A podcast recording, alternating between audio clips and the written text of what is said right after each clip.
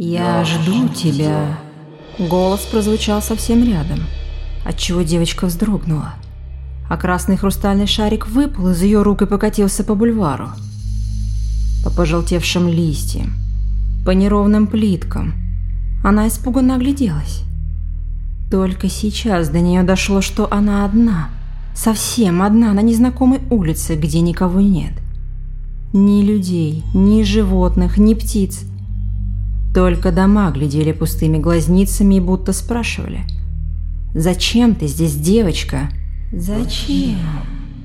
Ветер шелестел в кронах деревьев, перебирая невидимыми пальцами оставшуюся листву и ее золотистые тонкие волосы. «Ангел, да и только!» Часто говорили родителям девочки. И те были очень горды, что у них такая красивая дочь. Да она и правда была похожа на маленького ангелочка – «Иди сюда». Дыхание перехватило, и девочка пропищала. «Кто здесь?» Никто не ответил. Лишь ветер поднялся еще сильнее, взметая золотые листья под ногами. «Это ветер, всего лишь ветер», Выдохнула она и тут же, вспомнив о чем-то важном, вскрикнула. «Мой шарик!» Шарик же катился по бульвару все быстрее и быстрее, будто кто-то огромный дул на него. Девочка бросилась догонять. Быстрей, быстрей! Но шарик только все больше отдалялся. Она взмокла от быстрого бега, сердечко заходилось в груди. Но ничто не имело значения. Девочка хаотично сворачивала в проулке, бездумно следуя за своей игрушкой. Бульвар давно оборвался, и она бежала по почерневшей земле, редко устланной опавшими листьями. Мой шарик, мой шарик. Девочка споткнулась и, не удержавшись на ногах, рухнула на землю. Приложилась лбом о что-то твердое. На секунду или чуть больше в глазах даже потемнело. Девочка простонала, перевернулась на спину. Уставилась на голубое небо, по которому плыли белые барашки облаков. Лоб соднило. Тоненькая струйка крови текла по виску, по носу. Но больно не было. Пахло медью, прелой листвой и осенью. Девочка кряхтя поднялась на ноги. Отряхнула коленки, отерла лоб, размазав кровь по лицу. И только сейчас заметила его. Огромный дом стоял перед ней, обветшалый, с заколоченными наглухо окнами, с массивными, чуть приоткрытыми дверями. Но девочке дом показался величественным и красивым – почти замком. У нее вырвалось восхищенное «Ух ты!». Она даже позабыла про свой драгоценный шарик. «Иди ко мне». Девочка уставилась на теперь уже распахнувшиеся настежь двери. Неужели сам дом говорил с ней? Стало страшно и любопытно одновременно. Черное нутро дома манило исследовать его. Ах да, она ведь почти забыла, зачем бежала. Всю ее детскую головку занял голос. Ее шарик, ее любимый драгоценный шарик блеснул алым в зеве дома. Но девочка оробела перед первобытным неизведанным. «Твой шарик, он у меня!» Голос звал, тихонько, ненавязчиво, нежно. «Смелее, девочка, смелее!» Она сделала нерешительный шажок навстречу темноте. «Надо только забрать его!» Еще несколько шагов. Полумрак дома объял ее. Пахло затхлостью, пылью и чем-то еще. Чем-то странным. «Смелей!» Шарик олел в темном углу в груди какого-то тряпья. Девочка уже протянула руку, чтобы забрать шарик. Он уже почти был в ее руках, как вдруг... Дверь захлопнулась, оставив ее в кромешной темноте. Девочка метнулась к выходу. Дергала за ручки, толкала ногами и руками двери. Но двери никак не желали поддаваться. В панике, вслепую, она рванулась в другую сторону в поиске другого выхода, натыкаясь на мебель и острые углы, набивая синяки и ссадины. Но дом словно менялся. Становился все больше и больше, рос изнутри, пульсировал, дышал. В изнеможении девочка опустилась на пол. Прижалась спиной к холодной стене, готовая в любой момент расплакаться. «Не плачь, не плачь!» вскочила на ноги, пытаясь вглядеться в темноту. Шею обожгло чье-то горячее дыхание. Девочка тихонько всхлипнула. Раз, другой, третий. И вот уже горькие слезы потекли по личику. «Не плачь, не плачь», — шепнул ей голос в самое ухо. Она хотела закричать, но чья-то ладонь зажала рот. Стало трудно дышать, ее сознание ухнуло в забвение, тягостное, вязкое ничто, где нет времени. Девушка с трудом разлепила тяжелые веки. Ничего не изменилось. Она все еще в доме. Сон медленно отступал, маленькими шажками возвращая ее в реальность. Она больше не была маленькой наивной девочкой, угодившей в ловушку. Теперь она была молодой женщиной. Красивой или нет? Она не знала. В этом месте нет зеркал. Она все еще мысленно бежала по бульвару незнакомой улицы за своей игрушкой – видела пожелтевшие листья под ногами, голубизну неба над головой и алый хрустальный шарик. Она скучала по ярким краскам мира, и от этого хотелось плакать. Вот только слезы давно высохли и обратились в тлен. Девушка села, простынь соскользнула. По обнаженным, испещренным шрамами плечам пробежался озноб. Здесь всегда было холодно, и она никак не могла согреться. Рука сжимала хрустальный шарик, но он утратил былой алый цвет и стал черным, как мгла. Маленький шарик больше не светился, померк, но она берегла его. Мечтала, что когда-нибудь он вновь станет таким же алым, как тогда, в детстве. Не станет. Она вздрогнула, совсем как в тот осенний день. Огляделась, хоть и знала, что не увидит никого. Он никогда не позволял узреть себя. Но девушка знала, она не одна. Тот, кому принадлежит голос, всегда рядом, всегда на стороже, всегда с ней. Закусила до крови губу. Рот наполнился медью. Отерла. Ладонь окрасилась алым.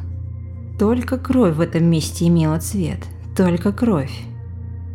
Слева от стены отделилась тень и метнулась куда-то вглубь дома. Девушка вскочила на ноги. Пол задрожал, это место просыпалось вместе с ней. Дышало, жило по одному и тому же сценарию.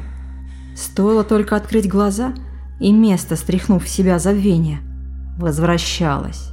Возвращалось из ниоткуда. Она вновь бездумно бродила по длинным извилистым коридорам, искала выход – ощупывала холодные стены в поиске тайного рычага. Или, быть может, кнопки, что выключит ее кошмар. Перемотает пленку ее вечного, однообразного сюжета. И заткнет навсегда голос, доносящийся извне. Но этого не происходило. Не было ни кнопки, ни рычага. Было только это место, голос и она. Первое время, будучи маленькой, перепуганной насмерть девочкой – она ждала, что вот-вот придут родители и заберут ее. Заберут из тьмы, что окружала со всех сторон. Вздрагивала от любого, даже самого малейшего шума.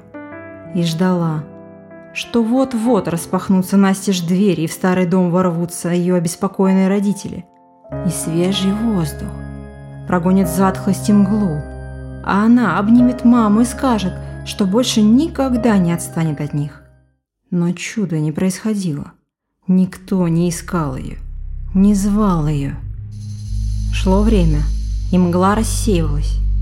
А может, попросту ее глаза привыкали. Теперь ее обволакивали сумерки, серость осеннего рассвета, в которых можно было рассмотреть окружающие предметы и мебель. Теперь она знала, что в этом месте есть покрытая толстым слоем пыли пианино. Есть старый платяной шкаф, есть кресло-качалка, есть низкая продавленная кровать, служившая ей постелью. И есть коридоры, которые необходимо исследовать. И еще поняла, что она больше не ребенок, не девочка, потерявшаяся на незнакомой улице, а взрослая девушка. Осознание свалилось внезапно, без предупреждений, ввергнув ее в шок. А потом она закричала, в панике замолотила кулаками в стену, разбивая костяшки пальцев в кровь. Не надо. Обессилев, упала на дощатый пол. Часто задышала. Перед глазами поплыли разноцветные кляксы обморока. И перед тем, как потерять сознание, ухнуть в черное забвение, она расхохоталась, громко, истерично заглушая застоявшуюся тишину. В детстве ее учили игре на пианино. Чуть-чуть, совсем немного. Кажется, по субботам и средам водили в музыкальную школу. Поэтому ей хватило смелости сесть на обшарпанный табурет и провести пальцами по покрытым тонким слоем пыли клавишам. Старый инструмент отозвался тоскливой музыкой. Смелее, смелее. Гибкие пальцы забегали по клавишам. Быстрее, смелее, пробуждая уснувший инструмент к жизни. Все живее и живее звучали ноты, стряхивая с этого мрачного места пыль и тлен. Кто-то подошел сзади. Тяжелые ладони легли на плечи. Огромная тень затмила и без того серый свет. Но обернуться девушке не хватало смелости. Сердце заколотилось о ребра с утроенной силой. На лбу выступила испарина. Но она не прервала свою игру. По щеке стекла тоненькая скупая слезинка. Ухнула на пол, разбившись на тысячи крошечных частиц. И обратилась в тлен. Никому не нужную, бестолковую пыль. Не плачь. Сильные пальцы тени сжали плечи, сделали больно. Сколько прошло времени с того момента, она не знала. В этом месте не было ни утра, ни ночи, ни часов. Все вокруг будто замерло в вечном ничто. Просыпаясь, она чувствовала себя разбитой и опустошенной. Тело ныло от боли, кожа помнила прикосновение чужих, ледяных рук, а голову обволакивал туман. На обшарпанном столике лежал серебряный поднос с едой и кувшин с водой. Этот кто-то заботился, чтобы она не умерла раньше времени. Не плачь. Повторял он каждый раз, когда на ее глаза наворачивались слезы. Тихо, нежно, настойчиво повторял. Не плачь. И она старалась не плакать. А потом слезы и вовсе высохли. И она, едва открыв глаза, доставала маленький серебряный ножичек и пускала себе кровь. Алые капли орошали серость вокруг, и голос замолкал. Тень отделялась от стены, и он уходил, покидал ее на какое-то время. А девушка, придерживаясь за холодные, шершавые стены, исследовала бесконечные длинные коридоры. И в такие моменты просыпалось само это место, просыпался сам дом. Пульсировал, дрожал, как огромное ожившее существо. Все вокруг начинало меняться. Из серых стен тянулись длинные нити, старались дотронуться до нее, утянуть к себе, сделать частью себя. Тень вновь появлялась, нависала над девушкой, а тихий, вкрадчивый голос вновь шептал у самого уха. Не надо.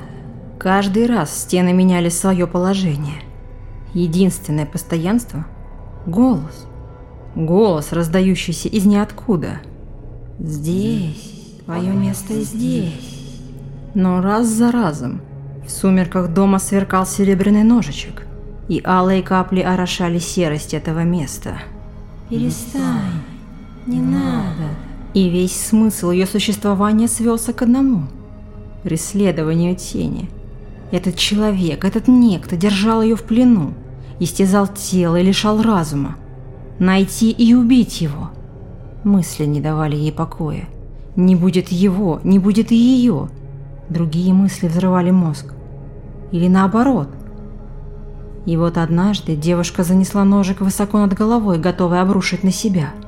И вдруг голос, прежде тихий и вкрадчивый, прогремел громом. «Вспомни имя свое!» Ножик выпал из ослабевших рук. Упал на пол, рассыпался в серебряную пыль. Вспомни имя свое. Голос вновь стал тихим, нежным, ласковым. Девушка рухнула на колени. Имя? Она больше не помнила имя свое.